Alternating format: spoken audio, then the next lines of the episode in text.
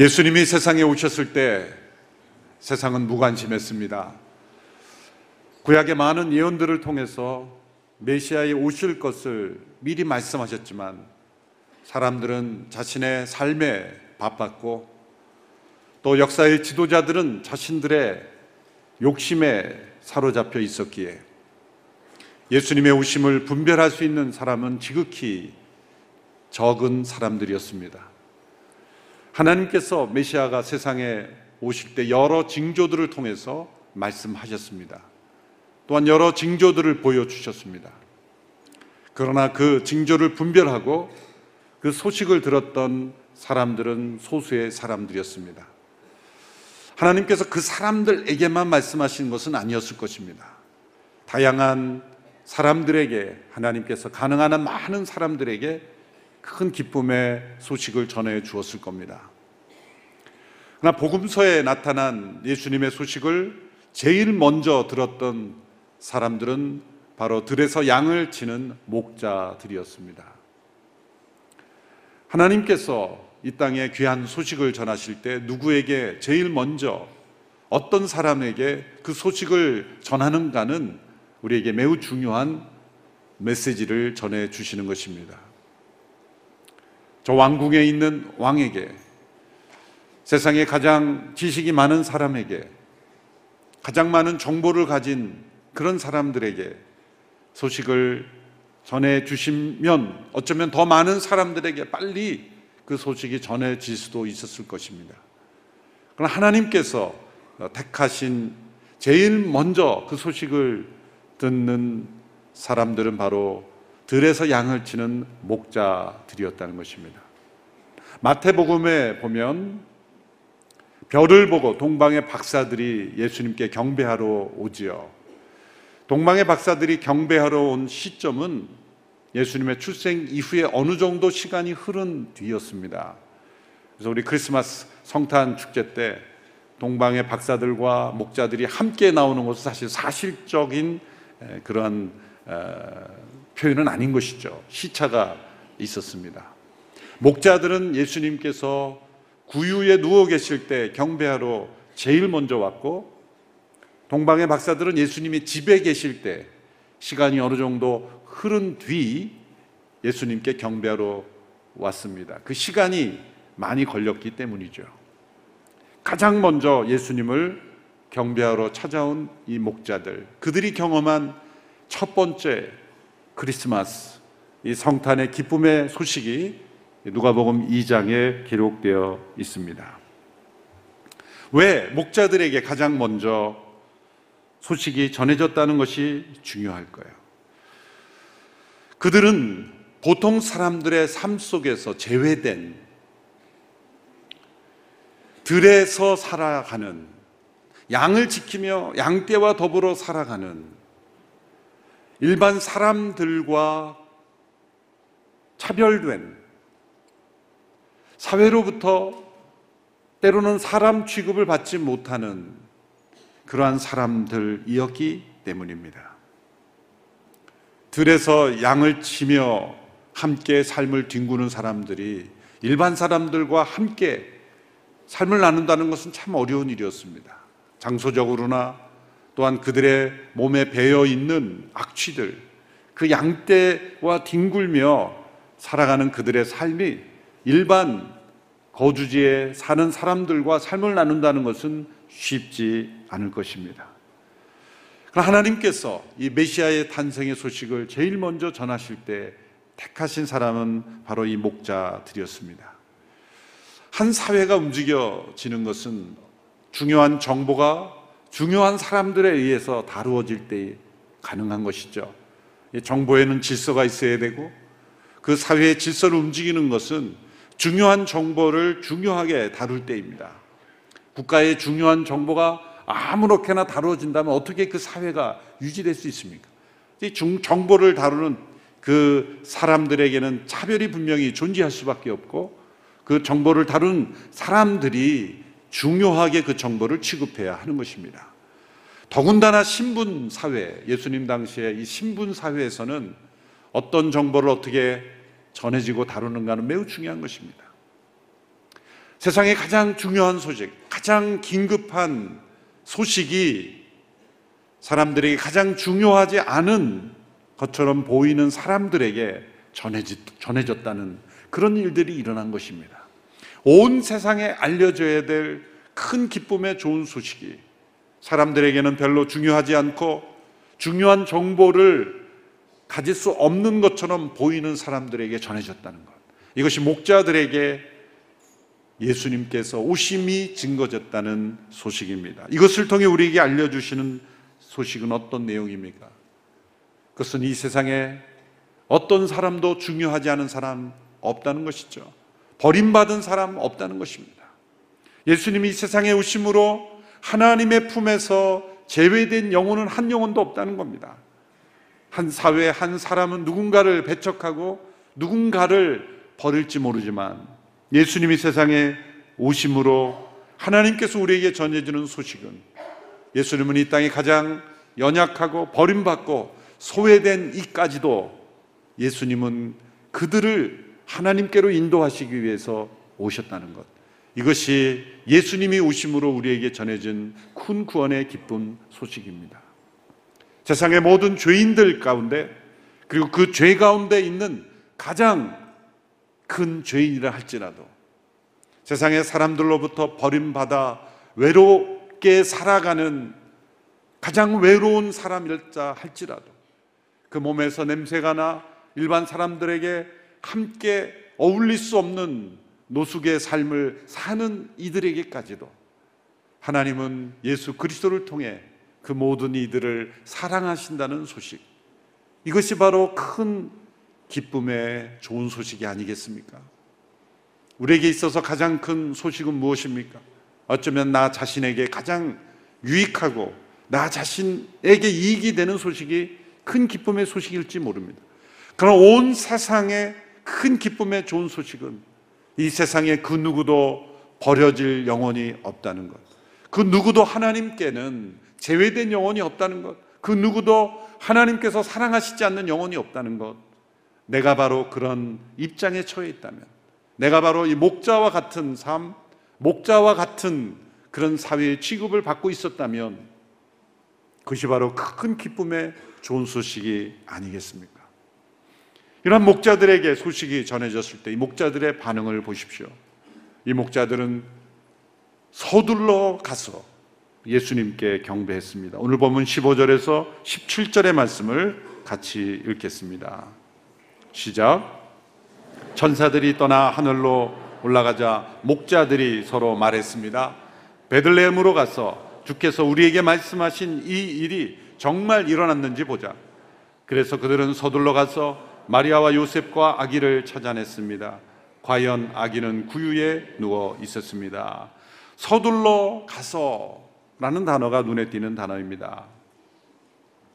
목자들은 자신들의 양도 버려두고 달려갔다는 겁니다. 이들의 이 반응은 목자들에게 전해진 이 소식을 단순하게 믿었다는 것입니다. 그들에게는 어린아이와 같은 이 믿음이 있었다는 것입니다. 미국의 유명한 작가인 맥스 루케이더 목사님은 하나님께서 왜 목자들에게 제일 먼저 이 소식을 알리셨는가를 이렇게 재미있게 예, 설명했습니다. 물론 어떤 분들은 재미있지 않을 수도 있지만 예. 만일 바리새인들에게 제일 먼저 소식이 전해졌다면 그들은 먼저 주석을 펴놓고 세미나부터 했을 것이다.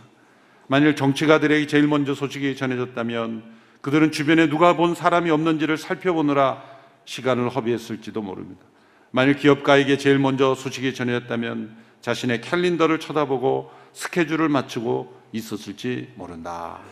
뭐는 이런 분들을 비판한다기보다도 각양각색의 자기 나름대로 이것을 해석했을 겁니다. 있는 그대로 이 소식을 받아듣고 반응할 수 있는 사람은 누구인가? 어쩌면 사회로부터는 소외되었지만 믿는 그대로 반응하고 서둘러 가서 예배 드릴 수 있는 경배할 수 있는 목자들이었다. 노틀담 대학에서 가르쳤던 몰튼 켈세이라는 교수님이 있는데 이분도 이 사건을 보면서 아마도 목자들만이 아니라 다른 사람들도 당시에 소식을 많이 들었을 것이다. 하나님께서 예수님의 오심을 알리셨을 때 반응할 수 있는 많은 사람들에게 이 소식을 전해 주셨을 거라는 것이죠. 동방의 박사들에게까지도 별을 통해 그 징조를 보여주셨다는 것은 당시에 많은 사람들에게 각양각색의 모습으로 소식을 전해 주셨을 거라는 겁니다. 그날 밤 베들레헴에서 집에서 편히 잠을 자던 사람들에게도 꿈속에서 나타났을지도 모릅니다. 그러나 그들은 일어날 수 없었던 것은 그 잠자리가 너무 편했기 때문입니다. 어떤 여관 주인에게도 헤롯 궁에 있는 신하들에게도 그 당시에 모든 사람들의 유대 지도자들에게도 하나님께서는 어떤 모양으로든지 말씀하셨을 것이라는 것입니다. 그러나 오직 목자들만이 하나님께서 보내신 이 천사들의 말을 진실되게 받아들이고 우리가 가서 그것이 사실인지 확인해 보자 라는 마음으로 서둘러 가서 예수님께 다가갔다는 것이죠. 하나님께서 이 예수님의 오실 때 보여주었던 이런 징조들은 사실 하나님의 능력의 지극히 일부분 뿐이에요. 우리가 받아들일 수 있는 정도의 수준으로 하나님은 그 능력을 제한하셔서 보여주셨을 뿐이에요. 어떤 분은 이런 일들을 우리가 어떻게 받아들일 수 있느냐라고 말할 수 있지만 역으로 하나님께서 우리가 받아들일 수 있는 정도만큼으로만 초자연적인 현상을 통해 우리에게 말씀하시는 거예요. 여러분 초자연의 세계를 문을 닫지 마십시오. 우리가 보이는 이 자연 물질, 우리의 오감을 가지고 살아가는 이 세상만이 전부라고 믿지 마십시오. 천사도 존재하고, 심지어 악한 영도 존재하고, 우리를 통해 말씀하시는 하나님의 이 채널은 너무나 다양합니다. 하나님의 세계는 신비한 세계입니다. 우리를 통해 말씀하시는 그 하나님의 역사심의 문을 열고 귀를 열고 눈을 열고 하나님의 약속을 따라 살아가는 사람에게는 하나님께서 큰 기쁨의 좋은 소식을 제일 먼저 알릴 수 있는 그런 특권과 축복을 주시는 줄로 믿습니다. 하나님은 구원의 큰 기쁨 소식을 먼저 믿고 받아들인 사람을 통해서 또 다른 사람들에게 전해지는 그런 과정을 통해서 우리에게 기쁨의 소식을 전합니다. 우리는 큰 구원의 기쁨의 소식을 먼저 들은 사람들입니다. 그 소식이 우리를 통해 또 다른 사람들에게 전해지는 통로가 되어야 할 줄로 믿습니다. 천사들이 전해준 내용은 무엇입니까? 오늘 보면 10절에서 14절의 내용의 말씀입니다. 우리 한, 목소리로 함께 읽겠습니다. 시작. 전사가 말했습니다. 두려워하지 마라. 보아라, 내가 모든 백성에게 큰 기쁨이 될 좋은 소식을 너에게 알려준다. 오늘 구주이신 주 그리스도가 다윗의 동네에서 태어나셨다. 너희가 전에 쌓여 구유에 누워 있는 아기를 볼 것인데 그것이 너희에게 표적이 될 것이다. 갑자기 그 전사와 함께 하늘의 군대가 큰 무리를 이루며 나타나 하나님을 찬양하며 말했습니다. 지극히 높은 곳에서는 하나님께 영광이요 땅에서는 하나님의 은총을 입은 사람들에게 평화로다. 천사들의 소식은 온 백성들에게 큰 기쁨을 주는 좋은 소식이었습니다. 천사들만이 아니라 하늘의 큰 군대가 큰 무리를 이루며 하나님을 찬양했습니다. 지극히 높은 곳에서는 하나님께 영광이요. 땅에서는 하나님의 은총을 입은 자들의 평화로다. 하나님께는 영광이요. 이 땅에는 평화. 예수님의 오심으로 이 두 가지가 이루어졌다는 것을 전하는 거예요. 어떻게 이 두 가지가 함께 연결될 수 있습니까? 왜 이 땅에 평화가 없습니까? 하나님께 영광을 돌리지 않았기 때문입니다. 마땅히 받으셔야 될 하나님이 받으셔야 될 영광을 사람들이 차지하고 있기 때문입니다. 내 마음속에 평화가 없는 것은 내가 영광 올려드려야 될 그 하나님께서 받으실 영광을 내가 차지하고 있기 때문입니다. 우리 가정에, 우리의 사회에 평화가 없는 것은 영광을 누군가 가로챘기 때문입니다. 하나님께 돌려줘야 될 영광을 그 누군가가 가로채고 있기에 이 땅에 평화가 없는 거예요. 진정한 평화가 있는 곳을 찾아가 보십시오. 그 누군가가 영광을 차지하지 않습니다. 하나님께 들려줘야 될 그 영광, 영광 받으시기에 합당하신 그분께만 온전한 영광이 올려드릴 때 바로 그 무리들 가운데는 그 땅에는 진정한 평화가 임할 것입니다. 예수님이 하나님께는 영광을 올려드리고 이 땅에 평화를 주신 것은 바로 그러한 어지러워진 질서, 타락한 그 질서를 다시 바로잡으시고 십자가에 죽으시며 부활하시고 우리에게 성령을 보내주심으로 하나님께만 돌려져야 될 그 영광을 하나님께 올려드리고 이 땅에 하나님의 은혜로 말미암아 평화를 허락하셨기 때문입니다. 예수 그리스도 안에 이 참된 평화가 있습니다. 예수님은 하나님께 온전한 영광을 올려드렸기 때문입니다. 이번 성탄을 맞이하며 우리 모두가 큰 기쁨의 좋은 소식을 누릴 수 있게 되기 바랍니다. 예수님께 올려 예수님께서 올려드린 그 하나님께 대한 영광을 우리도 올려드리게 되기를 바랍니다. 예수님 우리에 허락하신 그 평화를 우리의 마음, 우리의 가정, 우리의 일터, 이 나라와 민족, 열방 가운데 그 평화를 나누는 복된 성탄이 되기를 주님의 이름으로 축원합니다. 기도하겠습니다.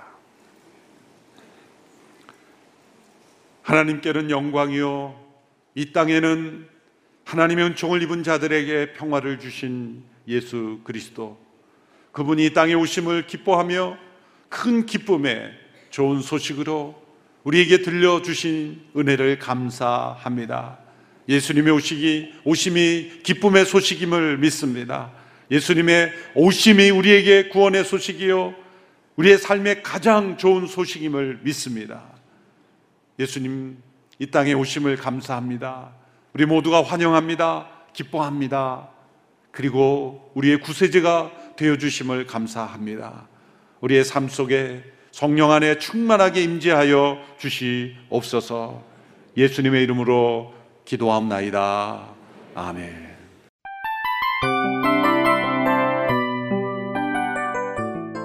이 프로그램은 청취자 여러분의 소중한 후원으로 제작됩니다.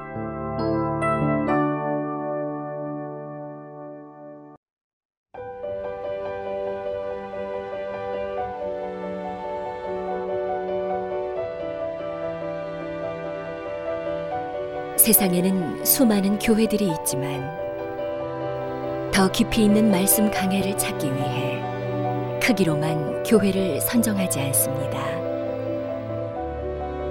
보다 좋은 영적 콘텐츠를 더 많이 나누기 위해 방송비를 받지 않습니다.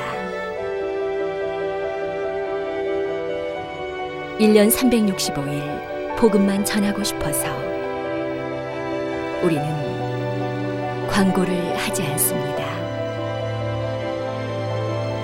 온누리의 복음을 땅끝까지 CGN TV와 함께 땅끝 선교사가 되주세요.